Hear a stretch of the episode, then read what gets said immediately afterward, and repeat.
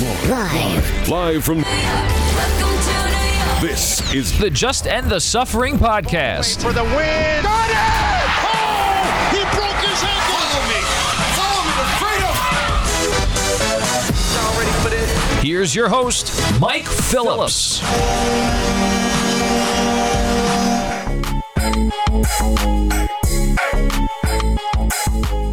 What's up, everybody? Welcome to the latest episode of the Just End the Suffering podcast, which New York Sports Talk and One Suffering fan. I'm your host, Mike Phillips. Special second episode for you this week. We are already a couple days after our big college football preview, plus the Sky Guys to like to talk Bad Batch and Rebels on the podcast. Today, we're getting ready for the U.S. Open. It kicks off next week at the Billie Jean King National Tennis Center in Flushing Meadows. We're pursuing some history here. Novak Djokovic going for the the single year calendar Grand Slam. Something has not been done by a man since Rod Laver in 1968. We joined just a bit by tennis now's Chris Oddo. We're gonna dive deep into the U.S. Open, talk about Novak's chances, some of the big headliners on the men's side and the women's side, and more as well. Make sure you lock in the other show. We're gonna do a special bonus pop culture spot this week with our resident film critic, the host of Stanko Stance, John Stanko. We're gonna talk the fall movie season, which is more low than summer's here because of all the delays due to COVID. Talk about that. Some of his favorite fall movies, summer movies wrap up as well. That's coming up at the end of the show. But okay, I'll start with this week's opening tip. Talk about the Yankees, the dramatic turnaround they've had, and the chances they have to really make some noise in October right after this. Three, two, one. Y'all ready for this? The opening tip. Here we go.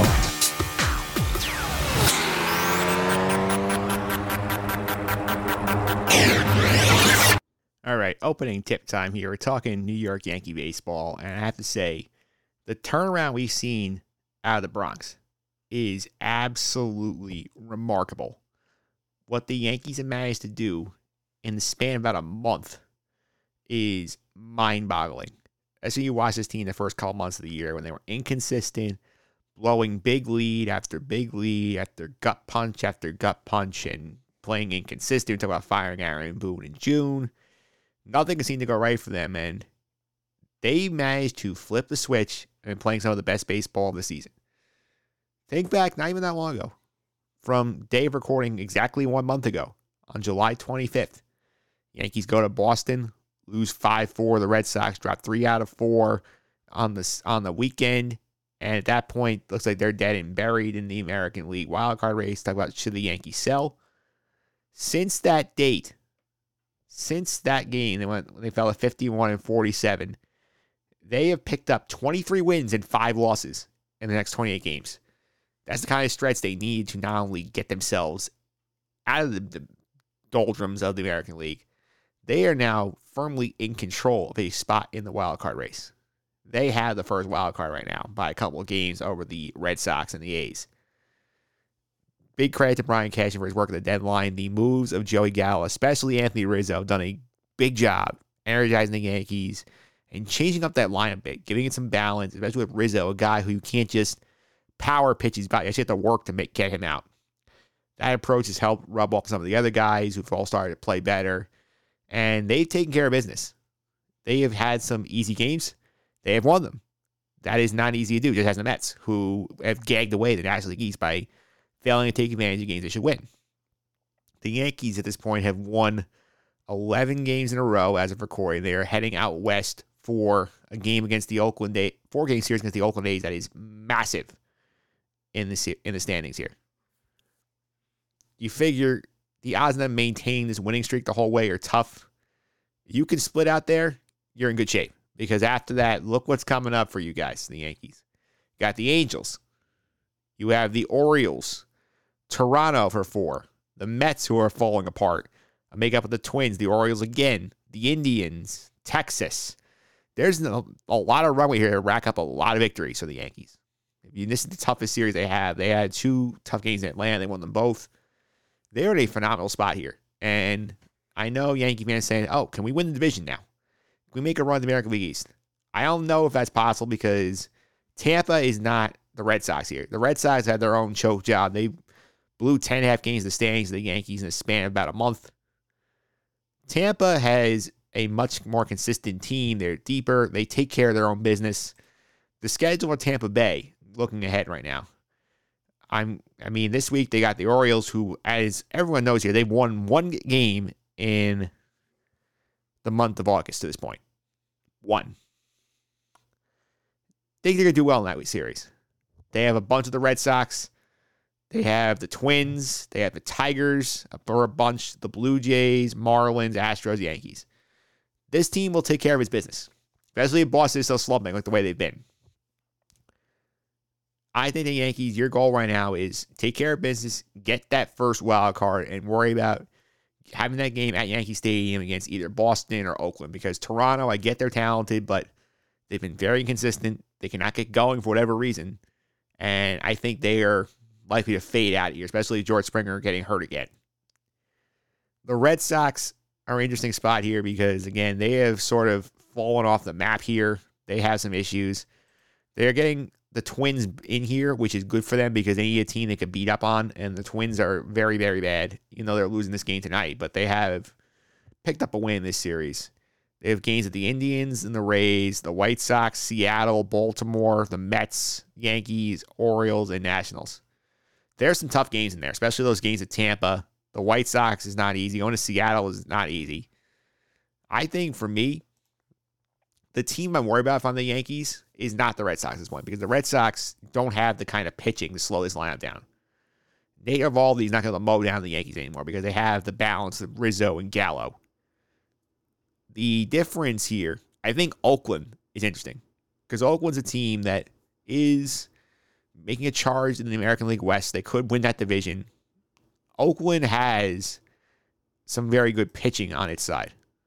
They have a talented lineup. And again, it's the one game playoff that is scary because having your building helps.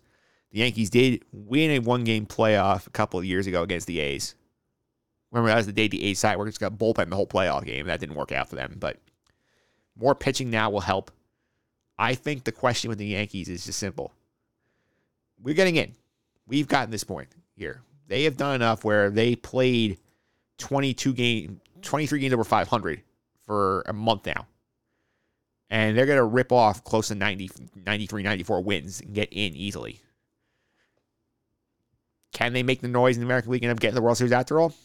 The AL is not that scary compared to the National League where you have the Giants and the Dodgers there, and you have the Brewers with their three headed pitching monster. The Yankees beat up the White Sox pretty bad. They won five out of six against them. One lost the Field of Dreams game, which is the last time the Yankees have lost as of recording. They're going out to Oakland on the 11 game winning streak. Houston, they've done pretty well against this year. I know Houston has a couple of wins against them, but this is a series that will be close. The team I would be worried about is Tampa because Tampa's had the Yankees number most of the year, for most of the last two years. I think Tampa is probably the Yankees' biggest threat right now to the World Series the way they're playing. Although they would get them in the best of five if the Yankees go the wild card route. I have to double check that actually. I'm going to go to the standings right now here. In the American League, playoff picture right now, yeah, they they would get Tampa because Tampa is the top team in the American League. The Yankees are the second best record in the American League right now, close to it. They're right behind the White Sox and the Astros, which is pretty nuts when you think about it. But this turnaround the Yankees have had is remarkable. You give them credit. They have found a way to win. Unlike my team, miserable team, which keeps finding ways to lose baseball games, and the West Coast stretch bury them, where as of recording this one, the Mets blew a 3 2 lead to the Giant. 2 1 lead to the Giants tonight, lost 3 2. They're 400 500, set out in the division. Playoff odds about 5%. And even with all those games against the Marlins and Nationals coming up, there's the hope. This team doesn't hit. They're done. Playoff baseball in New York for a while, we thought it was me and Queens. It's going to be the Bronx again. That's something Yankee fans be thrilled about. Met fans very disappointed we will see what's going on here. We will see what's going on here and watch this series of the Yankees the A's this weekend. I think gonna be a lot of fun. These four games will be interesting to see because it's probably the best team they've played since the White Sox on the road. Oakland team that's a little bit of a skid right now. I lost four in a row heading to the series. See what happens here with the Yankees. See if they can find a way to sort of put some distance between themselves and Oakland. What's going on here? Up next, we're going to chat with Chris Oddo of tennis now at the U.S. Open. I want to throw a little disclaimer out there before we get to the conversation. I talked to Chris Oddo towards the end of last week. We did not have a firm grasp on the draw yet. Serena Williams, on the day I'm recording this, on Wednesday the 25th, she has pulled out of the U.S. Open, so she will not be there. First question we talked to, obviously, obviously not relevant, but the second one about her future left in there, I think is very interesting to get his take on that. But we'll get to that conversation right after this call from ESPN's Chris Fowler. Novak Djokovic winning the Grand Slam at the Wimbledon earlier this summer. Again, he's entering the U.S. Open just one shy at the calendar year Grand Slam.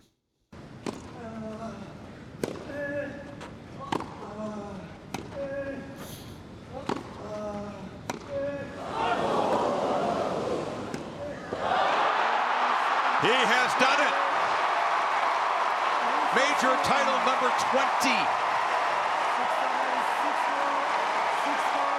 One chase is over. He's caught Roger and Rafa. And now the Golden Grand Slam beckons.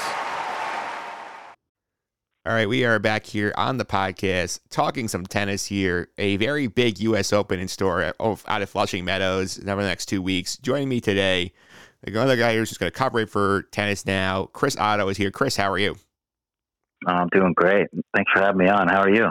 Doing pretty good. I'm excited to see the tennis last this year. And last year was obviously odd because of COVID, no fans, and they had the bubble. But this year feels like it's more normal because you have the fans back there and they can make a big difference in this event. So, what do you think it's going to mean to the players and the event to have the fans back?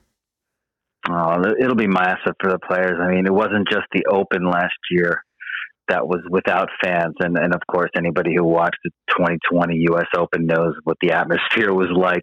Having Arthur Ashe Stadium with just two players and a bunch of cameramen is not the way you want to see Grand Slam tennis finish this season. Um, so that was tough.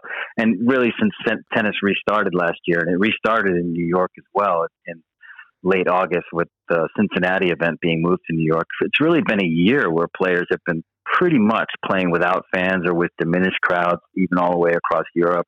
Australia was good this year. They had fans, and we saw what the energy of a full crowd can do on Rod Laver Arena. It really boosts the players because let's, let's be honest, they've they've had a rough go of it. I mean, try traveling the globe during a pandemic for the last year, making about half as much income as they normally would.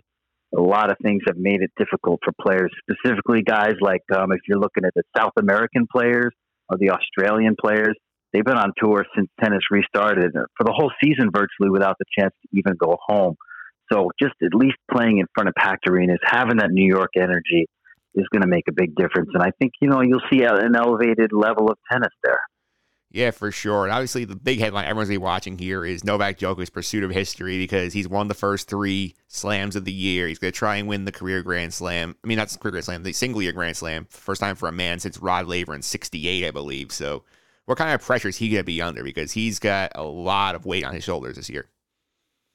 Yeah, big pressure for sure. Novak, of course, Novak Djokovic, world number one has been for a long time. He's pretty familiar with big time pressure. He's got 20 major titles, just like Roger Federer and just like Rafael Nadal. But this, yes, as you hinted, is a little bit different because he is chasing the calendar year Grand Slam, which hasn't been achieved by a man since 1969, Rod Laver, the great Rod Laver. So um, it's a lot of pressure, and I think we saw that pressure build up a little bit in the Olympics because Djokovic was also trying to win the Olympic gold, which would have made him the first winner of the gold Slam, meaning all four Grand Slams and the gold medal since Steffi Graf in '88.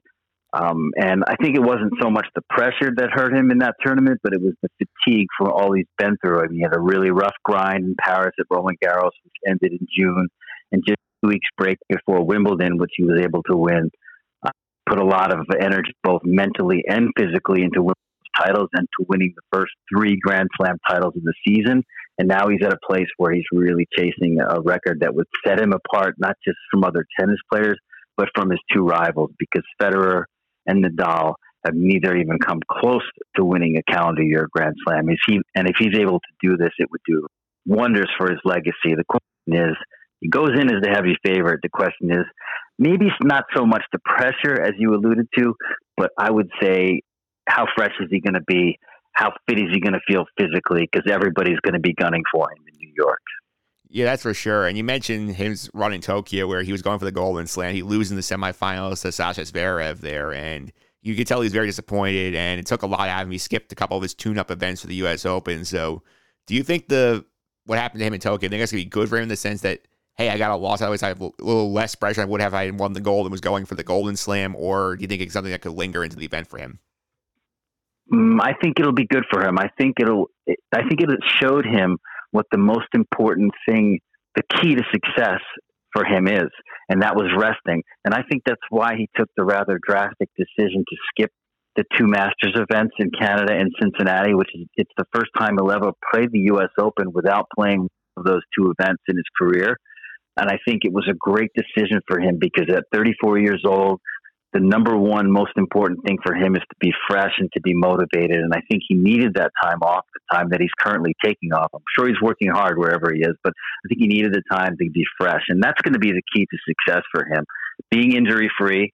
We've seen injuries like um, derail him at the U.S. Open before and being fresh. So I like the decision. Yeah, it's a bit of a gamble. He won't be able, be able to say he's coming in in top form because he hasn't played and he's coming off those disappointing losses at the Olympics. But I think he knows what he needs to do, and I get the feeling he's going to be able to get it done if he's fresh, like he hopes he is. Yeah, obviously, one more Novak question, General, is like last year, people may have forgot about this. This was like it's so long ago in the COVID times. Is like he came to the U.S. Open year. He was the only one of the big three to do it, and he ends up leaving on a very odd situation where he defaults because he gets mad, hits the ball, and ends up striking the lineswoman in the throat, and then he gets t- basically tossed in the tournament. So, how do you think that's going to like weigh in on him as he goes for this year? I get the feeling that that's behind him now. That was a that was a really unfortunate incident, as anybody who saw it knows. I mean, he was the heavy favorite at the U.S. Open. It looked like he was going to kind of march to that title unimpeded, and what happened was just so unfortunate, and, and it was a part of a really difficult phase of the year for him. Because of course, he got in a little bit of trouble having holding a charity event in Belgrade during the summer when the when the coronavirus was still a big threat, and a lot of players got tested positive over there. He was taking a lot of heat from the media, and I think this exacerbated those problems. But I think a year on, it's really not an issue anymore. I think he'll get pretty good crowd support in New York, and I think it's behind him, and I think he's learned a lot from it. So uh, I, I don't see it being a factor at all. Yeah, that'd be interesting to see here. One thing that'll help Matt here is that the other the two big, big guys not going to be there. We learned this morning on day recording that Rafael Nadal is skipping the rest of the year because he has an injury. Same for Roger Federer, who has to go another undergo another surgery here.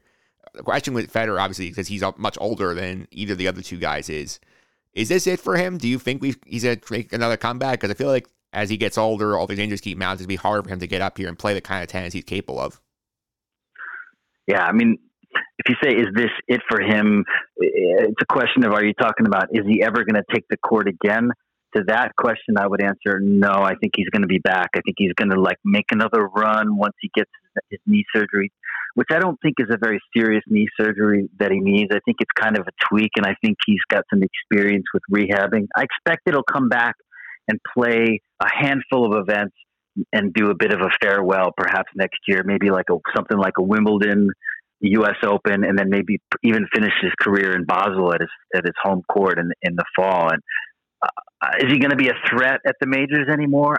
I don't see it. I I don't see it at this point. However, I never count him out. Perhaps if he really comes back and feels great with his health, he can he can do damage at Wimbledon. I mean, he did okay this year in terrible form. He reached the quarterfinals, which is kind of remarkable when you think about it. So, I don't think it's the end of his career, but it's darn close. Yeah, and since he and Nadal are not going to be at the U.S. Open, who do you think is the biggest threat to Novak completing the slam out there? Is it Dominic Thiem who won last year? Is somebody else? Who do you think are the big threats to him at the U.S. Open? Uh, first of all, Team is also out with an injury, with a wrist injury. He just cut cut his 2021 season short either. So it's been a tough time for injuries with the Nadal pulling out today, as you mentioned, with a foot injury. No Federer, no Thiem who's the defending champ. So that's crazy. But as you say, there are a lot of people that can do some damage in in the men's field. I can name a bunch of numbers, but at first, I would say the biggest threat to Djokovic's crown is him being fresh and being healthy. So he's his own worst enemy here. Um, he needs to be fresh and healthy and positive, and if he can't do that, then I think he's going to be open target for a lot of players. Starting with the Russians, Daniil Medvedev, a finalist in 2019, has three career wins against Djokovic, playing great right now. He'll be in the quarterfinals at Cincinnati today. Just won a Masters 1000 title in Canada last week. Alexander Zverev, the Olympic gold medalist, has three career wins over Djokovic. None at the slams, however. Um, I think he's a big threat. I think he's a rising force, and is uh, he's going to have his time on tour. Probably win some majors.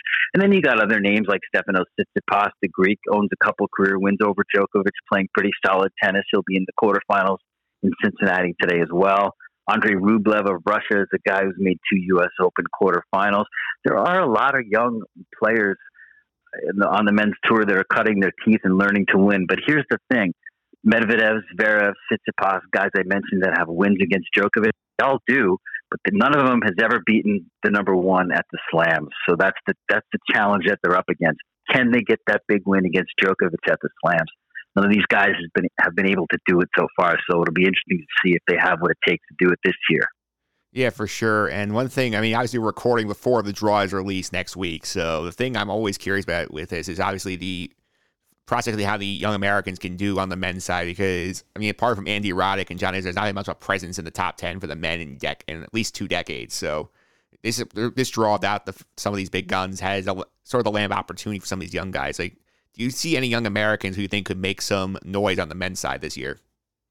I do. I do actually. Um, this is maybe the best I've felt about American men's tennis in several years, and that's because we've got four guys 24 and under that have been kind of growing into the into their game on the tour have have not really reached top 20 rankings but are all good. That's Reilly Opelka the, the bomb server who's re- made his first Masters 1000 final in Canada last week. We've got Taylor Fritz Frances Tiafoe. Guys are really solid players um, and kind of steadily rising up the rankings. But the guys that most people are really excited about is Sebastian um, son of uh, former world number two and former Grand Slam champion Peter Korda. He's been a rising force on tour for, I'd say, a year now. He entered Roland Garros, which was played in the fall last year because of the pandemic, outside of the top 200. Now he's inside the top 50.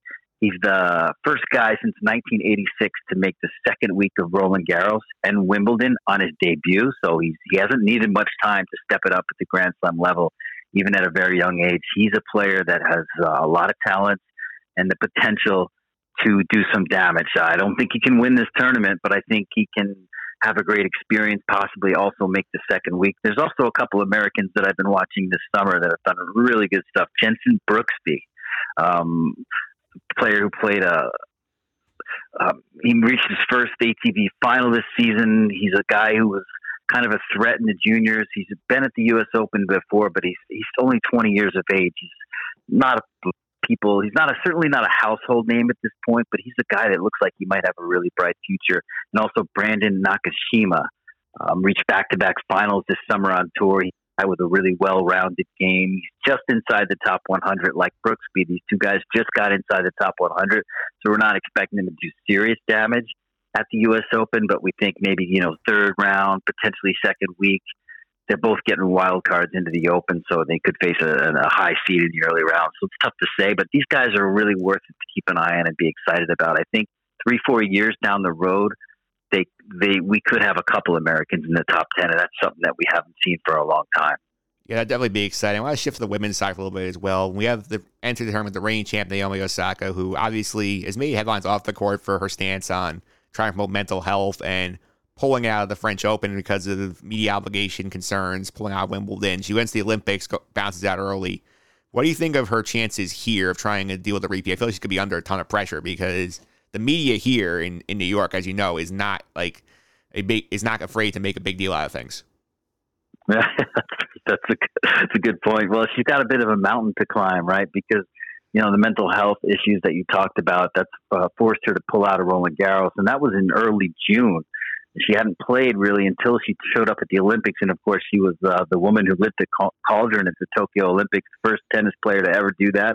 She was pretty much the face of the Olympic Games. So, I mean, she's used to the pressure, but as she's not having the greatest time with it, she does have the mental health issues that you talked about.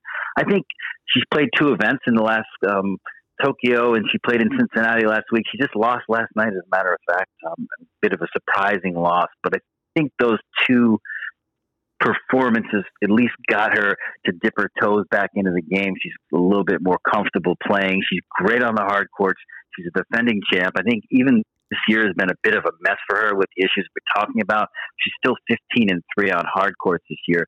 She still is a four time Grand Slam champion and probably one of the best players in the draw. I think what's going to hold her back is that she just does not have played a lot of tennis and she's not really confident in her game this year. So I think she's more vulnerable than she'd like to be. It's kind of hard to imagine her winning this title. It'd be remarkable if she does, to be honest. But you have to be in there considering her a threat to win it because she is a defending champ and she is a two time champ, as a matter of fact.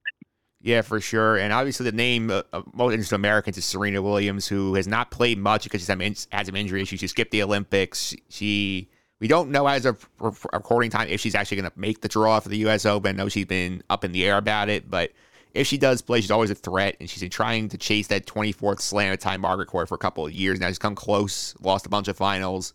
If she does yeah. enter the draw, do you think she has a shot here to make that run? I do, it, but you know it's going to depend on her health and, and what she's been able to do since leaving Wimbledon. She she she had to retire with an injury from the in the first round at Wimbledon. That was incredibly disappointing because that was the tournament that many were targeting as the one that she could win because the grass favors her her game. The U.S. Open is another one where she could have a good shot, um, but the health is a huge issue disappointing because Serena started the year really well. She had her best performance at the Australian Open since 2017, made the semifinals, since then, things have kind of fallen apart. Round of 16 loss at Roland Garros, and then the first round loss due to injury at Wimbledon. It's going to be really tough for her. With I'm 39 years old, pushing 40. She'll turn 40 in September. Um, let's hope she's fit. Let's hope she gives it a go. Another thing working against Serena will be the fact that she's going to be seated outside the top 16. So that draw you mentioned might be even a little tougher than usual for her um, she has a, probably, I would say, an even bigger mountain to climb than Naomi Osaka does. Yeah, for sure. And has she, has she given any hint? I mean, I'm not paying as much attention to it. She given any hint to how much longer she wants to keep playing? Because again, like she's very successful. She has a lot of things she could do outside of tennis she wants. Has she given a hint about how much longer she's willing to keep playing? No, you don't hear much. Mum's pretty much the word. I think she, I think she said she'll let us know when when it's time. So I guess we just have to wait and see. But you have to think, with her turning forty, there's not going to be many more opportunities. I mean, in my mind's eye, I'm thinking perhaps another season, another few few more goes at this 24th major, and it's it's uh, it's it's disappointing because, like you said, she had the four Grand Slam finals over the last four years that she's made, hasn't able been able to break through. So it's um, you know, you just have to cross your fingers and then hope she can make a run at it. I, I think if she does get healthy, as mentioned, she'll have a shot this year. And then let's hope that we get to see her a little bit next year. I think a lot of these players want to finish their careers on their terms and maybe get back into the game at 2022 when there's going to be packed arenas and COVID will be as much of a factor. I don't think they want to do it. This has been a tough time for all players, and I think some of those big stars like Serena and Roger Federer certainly don't want to call it quits this year. Yeah, I can understand that. And speaking of somebody who's got a nice long career ahead of them, Coco Gauff, obviously the other big name here because she goes, she was going to go to the Olympics, got, got COVID, couldn't go, disappointing for her. She's made decent runs at each, pretty much each of the slams she's entered since she started a couple years ago and made that big run at Wimbledon. So, what do you think about Coco Gauff's chances here? Like, do you think she can be a factor here? I think she could. I think um, you know, reaching the quarterfinals at Roland Garros was a big step for her like you know, like you mentioned, she's only 17. I mean, she's the youngest player not only in the top 50 but the top 300. I mean, she's an incredible talent. I think really we just need to have a little patience with her and let her grow her game. Absolutely, she can be a factor. The women's draw, I think, is you know typically a little bit more wide open and you know open to surprises because of that. Um, even her losses have been good in th- this season. Um, you know, she's she's grown quite a bit and is knocking on the door of the top 20. She's still got some kinks in her game that she's working out. She'd like to have a better second serve. Her forehand can go awry here and there, but she's really motivated and and really really embracing the the fact that she's gaining experience on the tour. And um, I really like the progress she's made this year. She hasn't you know put up any mind blowing results, but you have to think you have to take a step back and realize that she's 17 and she will be for another six months. Um, so yeah, like you say, one to watch at the Open. Be interesting to see how her draw shapes up, and yeah, she can do some damage, perhaps perhaps even reach you know another quarterfinal, another semifinal, and once you get there. Um, you know the potential to, to to steal away with a title is there for her. I don't expect it personally, but yeah, I mean, I mean, she, you know, every event, every big event like this for Coco Gauff is another event to grow. And I think if she looks at it that way, reduces the pressure a bit, it'll it'll enable her to put her uh, best tennis forward. Yeah, for sure. We've talked about the probably the three names are most familiar to the casual audience here in Osaka, Serena, and, and Coco Gauff. So, who are some other contenders on the women's side you think could make some real noise here? You got the world number one, Ashleigh Barty of Australia, is off the winning the Wimbledon title had a disappointing performance at the Olympics, maybe due to fatigue, much like Djokovic's, but um, had an incredible season 13 and 1 against the top 20 in 2021. Just blasted past uh, last year's U.S. Open runner up Victoria Azarenka yesterday in Cincinnati. So Ash Barty is definitely a threat to win the title. Aryna Sabalenka, um, if you look at the rankings, she's number three, but she's number two in the race, which is more like the up to date 52 week rankings from the beginning of the season. So really, she's had the second best results on tour this season. Had a breakout at Wimbledon, reaching the semifinal. I think she's a player that could potentially win her first major at this U.S. Open. Uh, Barbora Krejcikova, Krejcikova, a tough, tough one to pronounce, but um, the Czech won Roland Garros. Um, she's kind of a really come from out of nowhere in the last season and a half to become one of the most consistent, steady players in the game. Not a household name, certainly not in the United States, but recently reached the top 10 and, then won her first major title this year. She's a talented one. I could go on with these names because in, in the women's draw, it's depth and there's a lot of talent. There's Karolina Pliskova reached the Wimbledon final playing good tennis on hard courts. Angelique Kerber, um, three-time Grand Slam champion, sort of like having a, a, real surge later in her career after a couple disappointing seasons. Reached the semis at Wimbledon, looking good again this summer. And there's of course Belinda Bencic, the Olympic gold medal winner. Um, we've seen it before where players come off winning the Olympic gold and just kind of crack at another level in their career. So that's a good reason to keep an eye on Bencic in New York, and also to keep on uh, an eye on Alexander Zverev, the gold medal winner on the on the um, on the men's side. Interesting, in 2012, Andy Murray had never won a Grand Slam. In fact, he had lost his first four Grand Slam finals, but he won the gold medal that year at and which was played at Wimbledon. And then a month later, he won his first major title at the U.S. Open. So that whole Olympic connection is will be one of the storylines we're watching at the U.S. Open. Absolutely, and obviously we're still a ways away from the actual Open on on the record date. So asking your picks is tough. I'm not going to do that. We don't even have the draw yet. But like, what storyline sides the, the obvious about Novak going for the Grand Slam, Serena? What are you looking forward to watching at Flushing Meadows over the fortnight? Well, you know, we hit on them all. I think. I mean, let I cannot under you know I cannot hype enough the importance of Novak Djokovic going for the calendar slam. It's, it hasn't been done in over 50 years for a man. It would just be ridiculous because not only is Djokovic chasing that calendar slam, he's also chasing a 21st major title, which would for the first time put him ahead both of Federer and Nadal and Grand Slam titles won. So all eyes on Djokovic. It's going to be it's going to be absolute bedlam as he gets into the second week. The pressure is going to be crazy. The the crowds will again be back in New York, and um, you know Djokovic polarizing figure. A lot of people love him, but some of the, the loyal supporters of Federer and Nadal don't love him so much. So it'll be a really interesting atmosphere. I mean, we talked about Osaka to be crazy to see how she does with all the issues she comes into this season with the mental health issues, with the lack of playing time, defending a title. Um, she's a very popular um, figure as well, so it'll be fun to watch her. And then that, that Olympic storyline about as big. It'll be cool to see how the gold medalists can perform, and if indeed if there's any truth to the belief that winning Olympic gold kind of hit another level. And then there's just um, players that, that we talked about that could possibly challenge Djokovic. Definitely watching guys like Daniil Medvedev, Alexander Zverev, Stefanos Tsitsipas, rising young players that have been rising, you know, for the last two, three years. It'll be really interesting to see if they can take a next step and kind of try to take a crack at taking Djokovic down, which you would think he's a little more vulnerable potentially due to fatigue than he was maybe at the earlier in the season when he was winning the title at the Australian Open per se. So yeah, I mean, there's so much to look for, and then there's of course just the overall fact that there'll be a packed house in New York with a pandemic still very much a factor in all of our lives. It'll be interesting to see how the tournament can kind of handle the situation. If there won't be any speed bumps along the way, if everybody's safe and there are any positive tests and that kind of stuff. I mean, there'll be plenty to keep an eye on, right? Oh, for sure. And the thing I'm also fascinated you brought up here is like the crowd with Novak, because I know there are times he's gotten the final here against like players like Federer and Nadal, where the crowd clearly rooting against him in the in those finals. So you wonder like if those guys are not there and he's chasing history, is the crowd for him? Or is the crowd rooting for him to fail?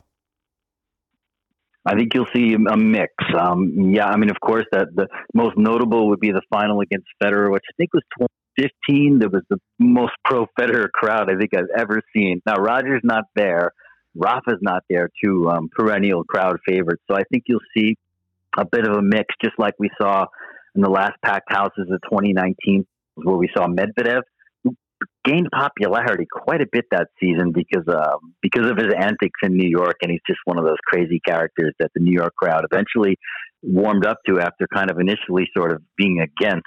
So I think you'll see pockets of, of crazy fans for both sides. I think it'll be a really cool and a really fair atmosphere. Absolutely. Looking forward to this tournament, Chris. Thanks all the time. I really appreciate it. Before I let you go, I'll be follow social media and keep up your coverage of the event and tennis beat in general. Oh, um, you can you can find me on Twitter at the fan child. I'm usually trying to tweet when I'm not working too hard. I'll also be writing for USOpen.org, TennisNow.com, and Tennis Majors. All right, that sounds good, Chris. Thanks for all the time. Really appreciate it. Have fun and enjoy the tournament. Hey, great to chat, Mike.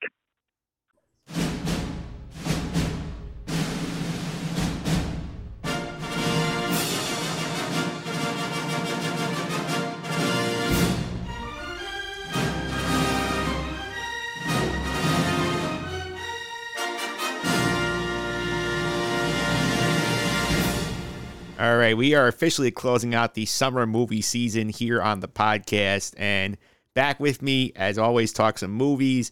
Our podcast resident film critic, the host of the Stanko Stance podcast. You can also check him out at stankostance.com. John Stanko is back with us. John, how are you? Mike, I'm doing fantastic this evening. How are you doing? Doing pretty good. I'd rather be talking to you right now watching both of our ch- uh, choking baseball teams here down the stretch. I literally have the Red Sox on in the background. It's a painful experience going into work in New York City every day. It is painful. Hey, but, I mean, that's a little bit. At least you guys are still in shouting distance of the playoffs here. My team was in first for 90 days, has completely fallen off the map. Yeah, your team is completely out. At least we're still in the playoffs. And right now we're going to play the Yankees in the wild card game if that's the case, which would be utterly disastrous for my health. so I hope that doesn't stand pat. Uh, though Uh, odds are that's the only thing that's going to happen. So we just got to keep ourselves afloat.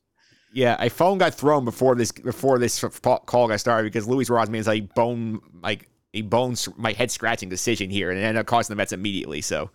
I, I was on Twitter while I was waiting for you, and I saw every single Met fan I know cursing the heavens. So I, I'm sure it was incredibly frustrating. It was very frustrating. Let's get something that's not frustrating, which is the movies, because summer movie season is not as jam packed as it usually is because of COVID. Some stuff got pushed back, but I still think there's a lot here this summer to enjoy.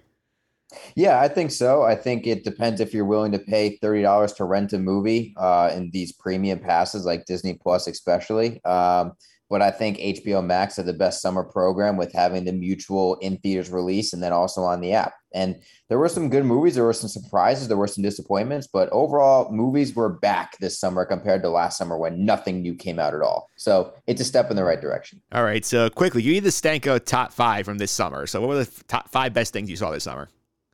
Uh, so the honestly, the best thing that I saw this summer was a documentary on HBO Max, Woodstock '99 and don't know if you've heard of it or have had the chance to check it out.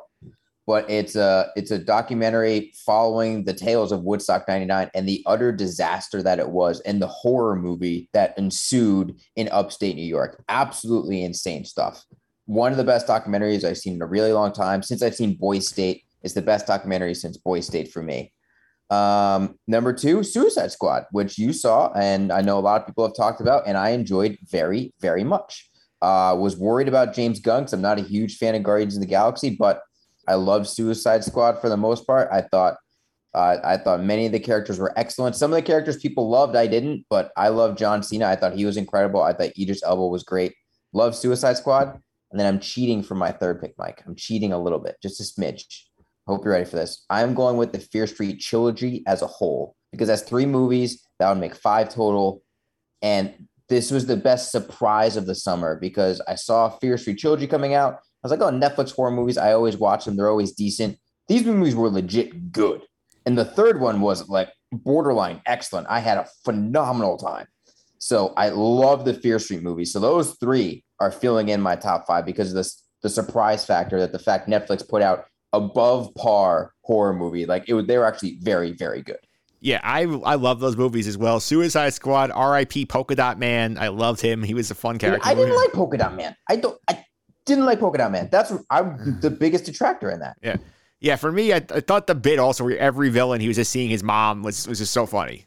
I hated that. You could do it once, don't do it six times. Yeah. I did not like that. Me and you are just different. We have different forms of the comedy there. We just wasn't a fan. Yeah, I like those as well. I also thought A Quiet Place Part Two was underrated. I did enjoy that, and in in the Heights was fun.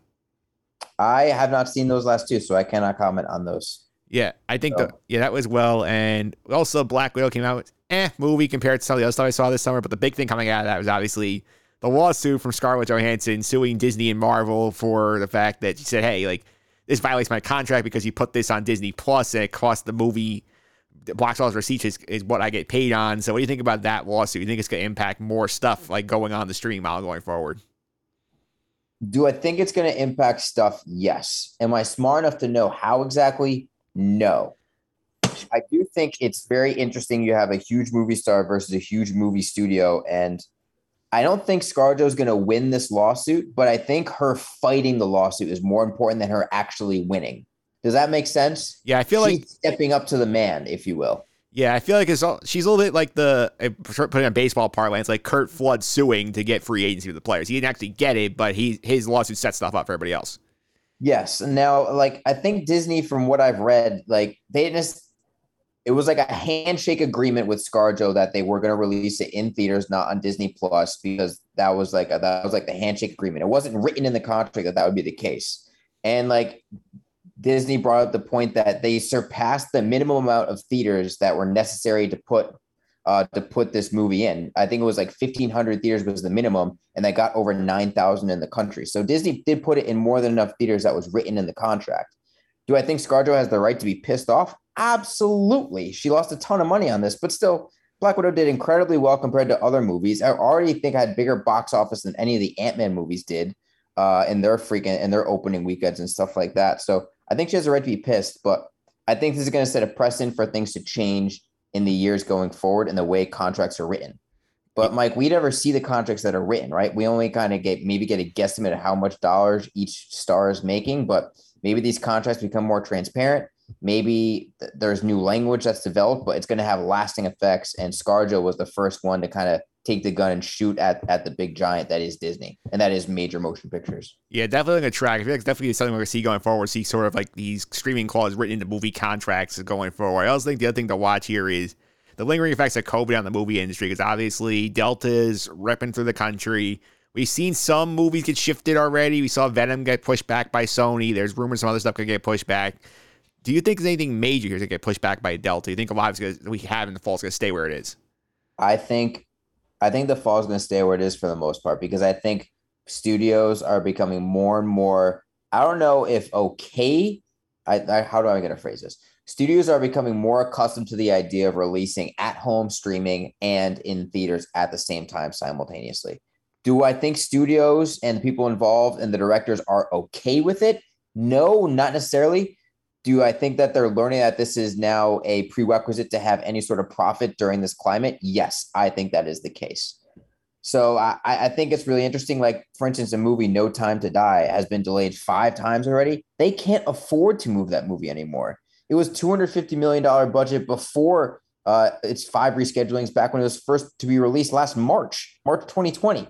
They don't have enough money to do a whole marketing campaign again. And you can't delay a franchise like that. It's been six years already since Bond came out. So I don't think there's going to be a lot more changes. I think there might be a lot more shifting of platforms. But in terms of movies being moved back an entire year, I just don't think that's going to be the case. Yeah. Because this is all about the money, Mike. And the more you delay it, the more you take away from the the fervor around certain movies, and there's going to be less money at the box office. It's all about the money. It's the same thing with the Scar ScarJo uh, contract dispute as well with Disney. It always comes back down to the money.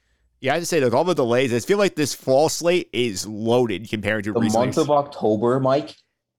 Oh my God, it's so good. It's unbelievably good.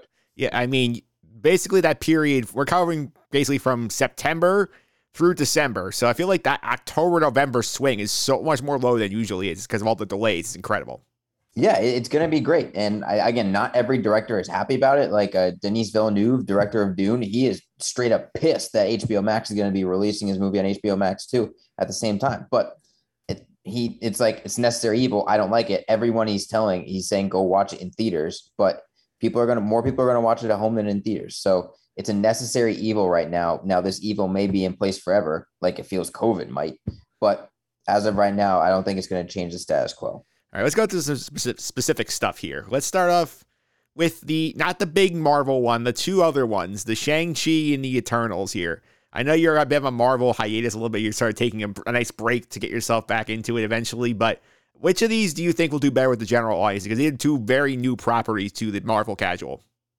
I think between Shang-Chi and Eternals, I think Eternals is going to have more fanfare for the general public just because you look at the cast of this movie, unbelievable amount of recognizable names. You got Angelina Jolie, Salma Hayek, Richard Madden, Kit Harington, Kumail Nanjiani, tons of individual names, right? That just star power galore. Um, I think with Shang-Chi might have more global um, success just because listen, it's about it's about an Asian hero. You're to tackle that audience in China, and they're to make a crap ton of money. So I think in terms of the global aspect, Shang Chi may be more popular, but within the U.S., it's going to be the Eternals. And I think in terms of the Marvel Universe setup, I think Eternals is more interesting because I think it's going to set up more broader and br- broader umbrella problems for the Marvel Universe to deal with, whether it be like the deviants or the big bad guys. But the fact is, Eternals are gods, so it's they're going to have a big problem on their hand, which is probably going to funnel down to the regular heroes that we're going to be dealing with within this next phase. So that's why I think Eternals is eventually going to have a lot more popularity. Yeah, I could see that too. I also think that movie I'm intrigued by. I like Shang-Chi. I will say though, like the most fun thing I've had with Marvel lately is the What If show on Disney Plus. Like that, it's just so much fun because they really go all out with some of that stuff. Yeah, people have loved it. But Yeah. I mean, I hope the Eternals is better because I think Chloe Zhao deserves as much worldwide praise as she can get. And one thing from the Eternals trailer, I wasn't a huge fan of the fact we don't know who the bad guys are. Like we know the deviants, but we didn't really get a lot from it. Yeah. Um, but it looked gorgeous. It looked stunning. Like Chloe Zhao was in her element, and you could tell a skilled director is making this movie. That made me most excited for that movie. But For- Shang-Chi, and credit to Mike, is getting good reviews. Everyone who's seen it thus far has loved it. Yeah, I'm excited to see that one in a couple of weeks. And let's go to the musical realm as well, because musical movies are making a comeback after the Hamilton release on Disney Plus during the Yeah. pandemic. In the Heights was well received. We got two coming here in the fall: Dear Evan Hansen and West Side Story. Which one do you think will do better? I think it depends what you're looking for. I think that if you're looking for, in terms of a cultural impact, maybe word of mouth spreading around, I think it's going to be Dear Evan Hansen.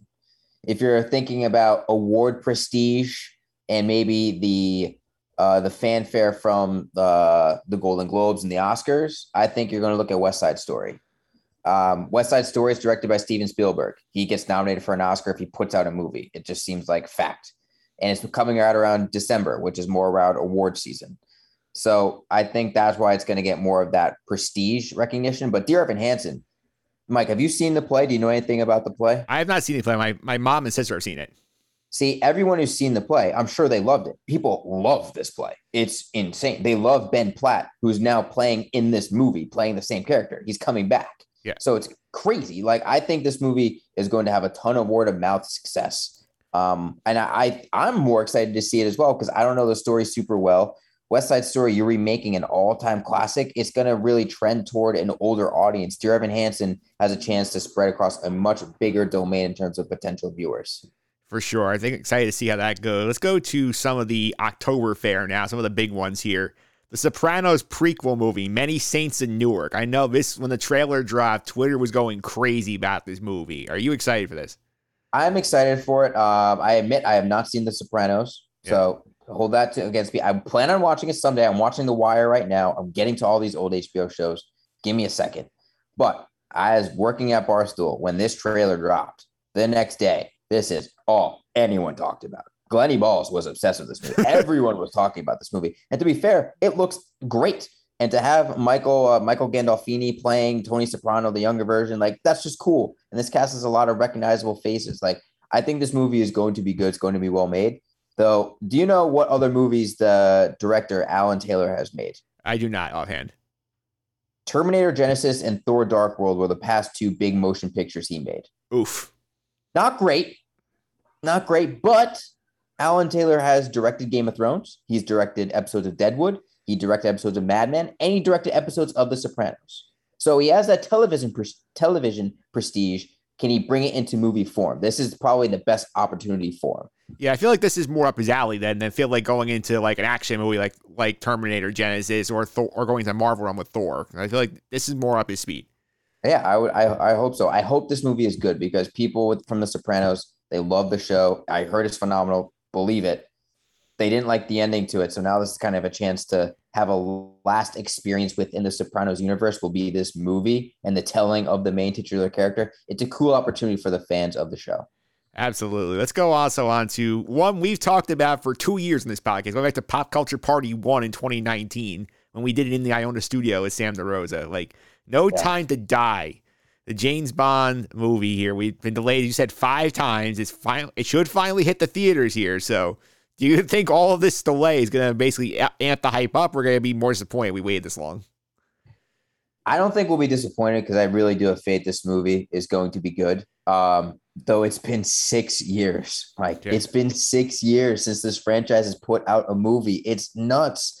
And there's there's not like there's like controversy quote unquote around this because Daniel Craig like doesn't love playing Bond. This is his last time playing Bond. Who's gonna play the next James Bond? Is the delaying of this movie delaying the search for who's gonna be the next Bond? There's so many questions you can kind of go with it in terms of this movie being delayed and it was supposed to come out March 2020, and it's just now coming out. Now it is, from what I've read, theaters only, which is one of the few movies to have a theaters only theaters only release. So it's probably going to hurt his box office a little bit because, like, I just read in Australia, no movie can be played in theaters until like November or something like that. It's crazy. Like this is an article I just read, so it's going to hurt like the international box office. But this movie is going to be a success. I think it's going to be good. I think they should do a like a double screen to show Spectre before it because who's going to remember what happened in a movie six years ago? It's a tall task for fans to stay engaged with the franchise, even this beloved, when there's a six year gap between movies, especially when franchises like Marvel and DC are putting out two to three movies a year and satiating their fans like hunger. James Bond's been six years. Going to be hard to see, hard to gauge people's interest. Yeah, you're saying James Bond is having a layoff for six years. Imagine all those Avatar sequels about 15 years after the first one comes out. You're absolutely right. You're absolutely right. Like it's crazy. How are you going to get people re-engaged with something that they haven't seen in such a long time? Now, James Bond's a much more iconic name than Avatar, but both I think share a share a problem just on different scopes. That's mean- a great point. I mean, Avatar was like is still the highest grossing movie of all time. Like it was iconic, but then it kept getting delayed because technology. I don't have enough technology, and now we're at COVID issues. I mean, I- they were talking about I think like 2015 was the original target. Now we're talking about like seven, eight years after that for the next one. Yeah, it's again my I loved Avatar when I first saw it. The opinions have gone down it a little bit over time. I still think it's an entertaining movie and it was scientifically groundbreaking in terms of movie technology, like you said. But Cameron has he has a mind of its own. He's gonna have his world. He's gonna have his world, and everyone's gonna kind of revolve around it. But listen, he's got Pandora World at Disney, right? Now I just gotta hope that that excitement transports to the movies. Yeah, for me, it's got to the point where I'm like, okay, wake me up when it's actually in the theater because I don't, I will not believe it actually exists till it actually gets there I'll believe it when the feature presentation rolls on the on the movie theater screen. for sure. Let's go now. I think the movie I think is number one with a bullet on your list and mine for the fall here, Dune. And I mean, this is one where I'm excited to see. Is the trailer was jaw dropping when I saw it, and like. Remember last year we did the Halloween pop culture party. We did Mando premiere. I feel like this year Halloween pop culture party has to be the Dune review. Oh my god, I'm so excited. Uh Mike, I'm so excited for this movie. I just started the audiobook for it too. So Yeah. I'm gonna be able to finish that book and then I'm gonna be able to go into the movie knowing what's gonna happen. I am beyond excited for this movie. The cast of this movie is insane. It looks beautiful. The trailer was gorgeous. The score was incredible.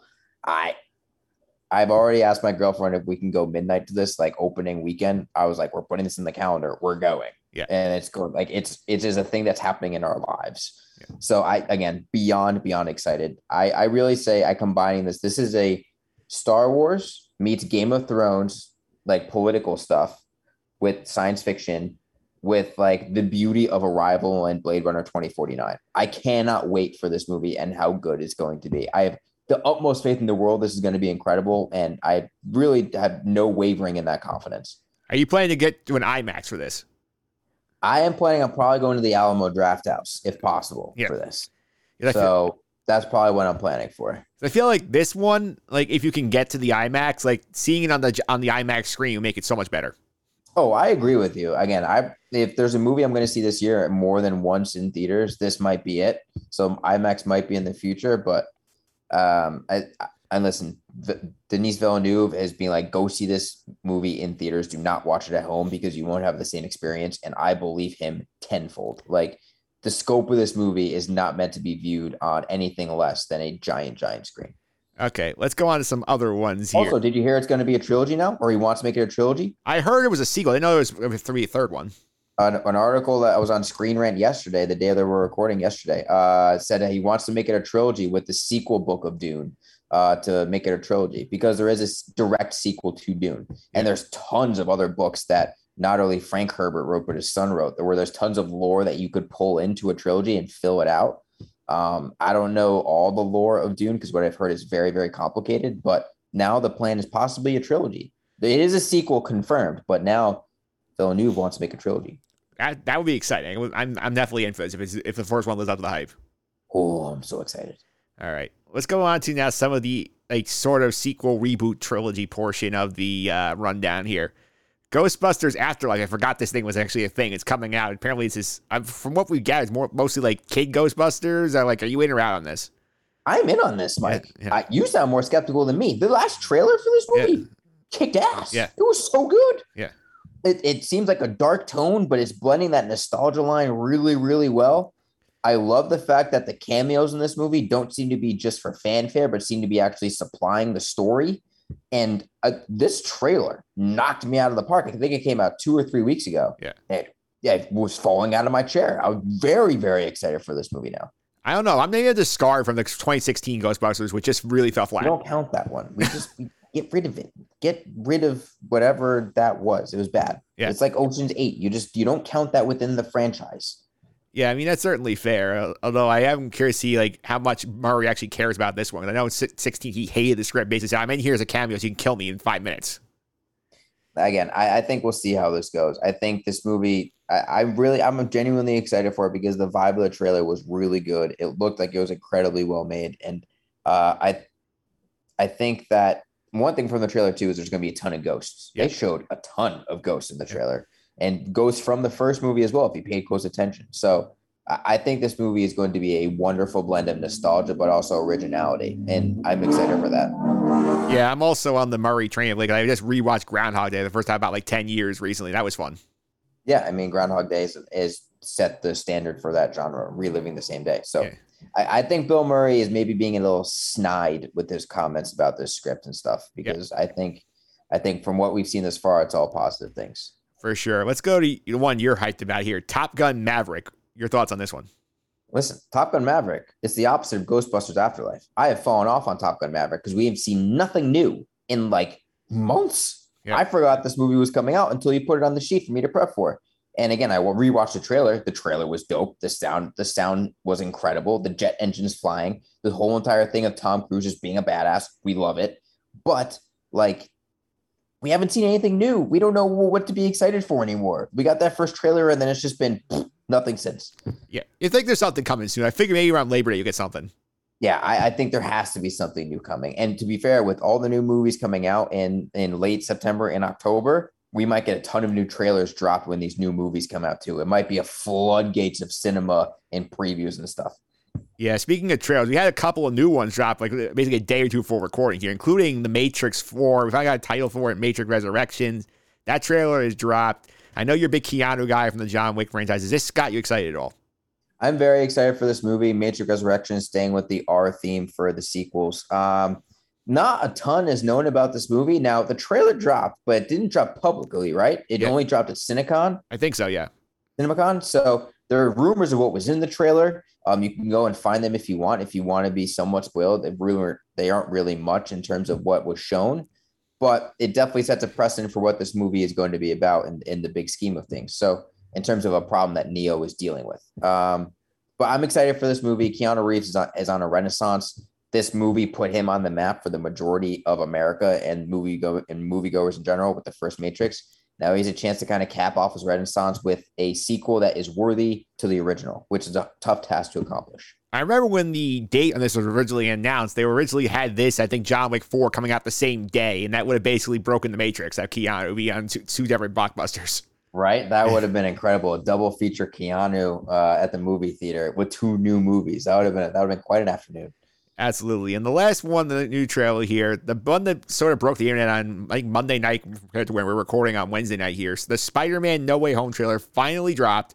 It's been teased for months. We did not get much new stuff in terms of casting. Like we obviously saw Alfred Molina back as Doc Ock, but like we get a little bit of the plot of this movie. I know you were not a big fan of this trailer. I I'm not, and I I'm in the minority. I think this movie is going away from what made the first two Holland Spider-Man movies so good, and I think it's really steeping into what made the Tobey Maguire Spider-Man three movie troublesome, where they're trying to fit so much into one movie, all these bad guys and characters that you want to see all at once, and then it's just the story is not as coherent as you want it to be, and it doesn't have the same magic. I'm really worried that's going to happen now. Marvel has fit so many more things into movies than I could expect and still made entertaining products. But just because something is entertaining doesn't mean it's a good movie. There's a there's a there's a difference there. And you can call me a snob, but sometimes I try and look for both. So I'm worried with this trailer. It was fanfare galore. Eh, the fans got exactly what you wanted, and that is good. I'm happy for you, but I am nervous for this trailer. I am nervous that they are straying away from from what made Spider-Man, the other Spider-Man movies great, and what made Tom Holland great as Spider-Man. I'm scared. Yeah, I mean, I want to reference here. I mean, you had like I saw a tweet you put out about this thing when we referenced how the multiverse is basically created on the fact. I'm gonna pull up your your Twitter here so I can full, get the exact quote con- context of the tweet here because I thought this is actually very interesting the way you put this here. And give me a second here. I'm scrolling down your feed, and you got a lot of fun stuff here. But I was just a lot of venting about the Red Sox, basically. yeah, there's a lot of Red Sox venting here behind Vázquez, so on and so forth. But I can't think. He, yeah, somewhere in the Bachelorette feed, but like I think I lost the thread here. Your basic point was, hey, like we're having the multiverse created because Spider-Man's having identity crisis. Yeah, it's a high school boy who doesn't know what he wants to be and suddenly wants to change who he is. And that's going to lead to the multiverse because, you know, it's not like it could have been a really cool reveal or something like that. I don't know. I thought that was a childish way to introduce something that is so huge and so massive to the entire Marvel cinematic universe, not just this phase, but phases that are going to happen after the fact. So I don't know. I mm, listen. Marvel can convince me wrong. I love the first two Spider movies. Genuinely, they are two of my favorite Marvel movies as a whole. So I, I hope that they can prove me wrong, but I am skeptical going in. I also don't love the character Doctor Strange, and he's going to be in this movie a big time. He's the secondary character, if you will. So Yeah, he's filling I, that I don't know. he's filling that RDJ slot of like being like the the older mentor to Peter Parker, basically. Yeah, uh, yeah. Maybe Doctor Strange should have a good individual movie first before you know he's being a mentor to, to Spider Man. I don't know. Like the first Doctor Strange movie wasn't great, and now he's playing a big part. I'm skeptical, Mike. I'm skeptical. Call me skeptical. I am not going to just automatically think a Marvel movie is going to be good. Yeah, I mean, I'm gonna also for a second here toss out the spoiler warning because in terms of the multiverse comment here. For those of you who have not seen Loki, I mean, the show does sort of get into at the end of it like create potential creation of the multiverse. So it is interesting that that like this Loki show does one thing, and Spider Man is saying, "Oh no, it's happened because Tom Holland's Peter Parker's wants to have a normal life, and not everybody know he's Spider Man." So I feel like that's a weird sort of like confusing thing there.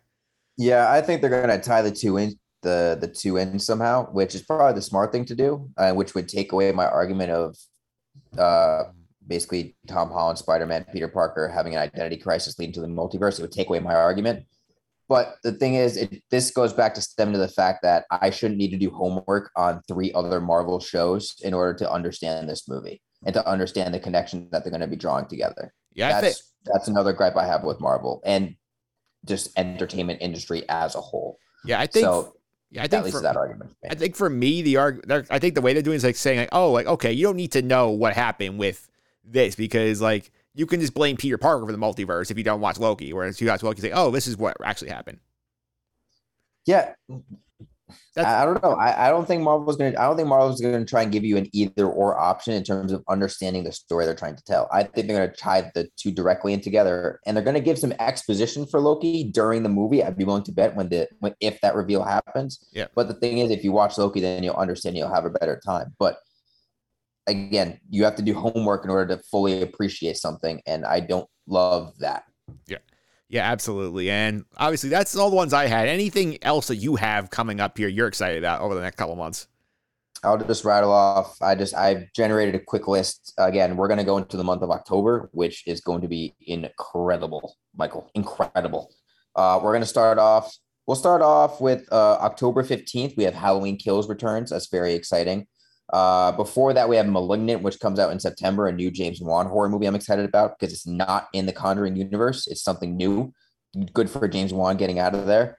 We have The Last Duel coming out on October 15th. Uh, Jodie Comer is on her up and up after Free Guy. Then we got Ridley Scott bringing back Ben Affleck and Matt Damon. Wonderful. We got The French Dispatch, which a cast the size of a country itself. Is and it's a Wes Anderson movie, so it's a must see. Last night in Soho with Edgar Wright back back behind the directing, uh, back directing, and Anya Taylor-Joy riding her Queen's Gambit high. See if she could bring that to, to the silver screen. And then we have Antlers at the end of October, which is a horror movie directed by Scott Cooper, who I really like and has made some really underrated movies like Out of the Furnace and Hostiles. So tons of things are coming out on October, Mike. I cannot wait for the month of October when I have no time to watch movies because I'll be working football for Barstool Sports, but I'm going to find time as much as I can because the movie schedule in October is incredible. And that's where HBO Max is coming handy for you. That's true. Again, not every movie is coming out on HBO Max, so we're I'm gonna have to try and find time. There might be like work all day Saturday college football, go to movie theater Saturday night, and then return to NFL football on Sunday, and then somehow, yeah, I don't know. It's gonna be bonkers, but I'm very excited for the month of October. Absolutely. And for me, like, I'm trying to sort of run through, I think, my big summer rewatch for like just something old. Like, have you ever been a Twin Peaks guy? Have you ever heard of that show?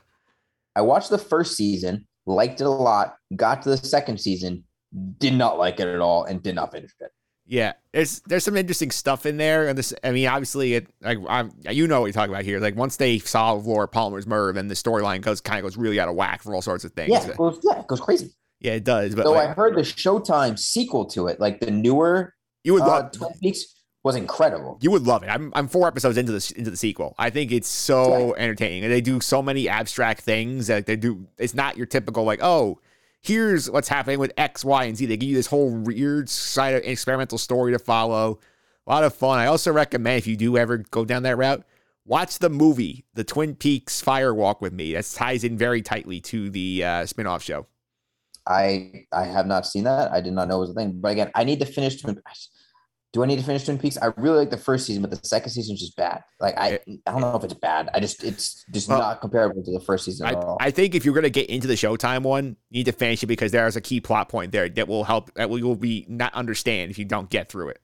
all right. Well, maybe maybe that's after the wire. But after the wire was probably going to be Succession. I don't know. Maybe after I, maybe, got- maybe, I gotta work through these shows. maybe after football season. Yeah, maybe after football season when I could take a nap. All right, John. Thanks for all the time. Really appreciate it. Before I let you go, people follow on social media, keep up some of the stuff you're up to. You can follow me on Twitter at jstanko99, or you could go to stankosstance.com where I write movie reviews and all all stuff, movies, random sports, etc., etc. All right, John. Thanks for all the time. Really appreciate it. Thank you, Mike. Appreciate you having me. All right, that will do for this week's show. second show, excuse me. I want to thank my guest Chris Oddo for coming on to preview the U.S. Open next week. Be a fun tournament down in Flushing Meadow. I'm excited to see what happens in the next two weeks. I also want to thank John Stanko for copping on the line to do the fall movie preview. Let summer movie wrap up as well as we get ready to gear up for some fall movies. A lot of fun stuff coming out in the next couple of months. More stuff like this podcast, including my look at the Bad Batch finale. I mentioned it during the Star Wars podcast. I had some thoughts on there about what went wrong with the season, how I could fix it, stuff like that. Check out the blog over at justendthesuffering.wordpress.com. Go subscribe to this podcast on iTunes, Google Play, TuneIn, Stitcher, Spotify, Amazon, all the usual suspects. Simply search for Just End the Suffering, your favorite podcast platforms. You find all episodes there.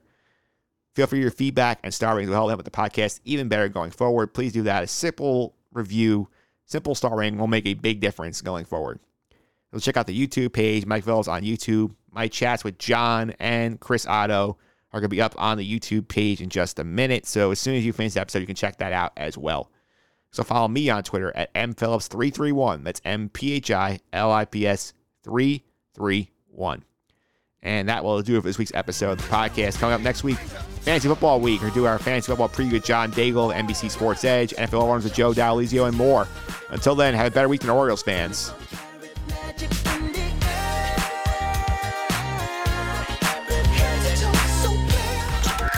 This has been the Just End the Suffering podcast.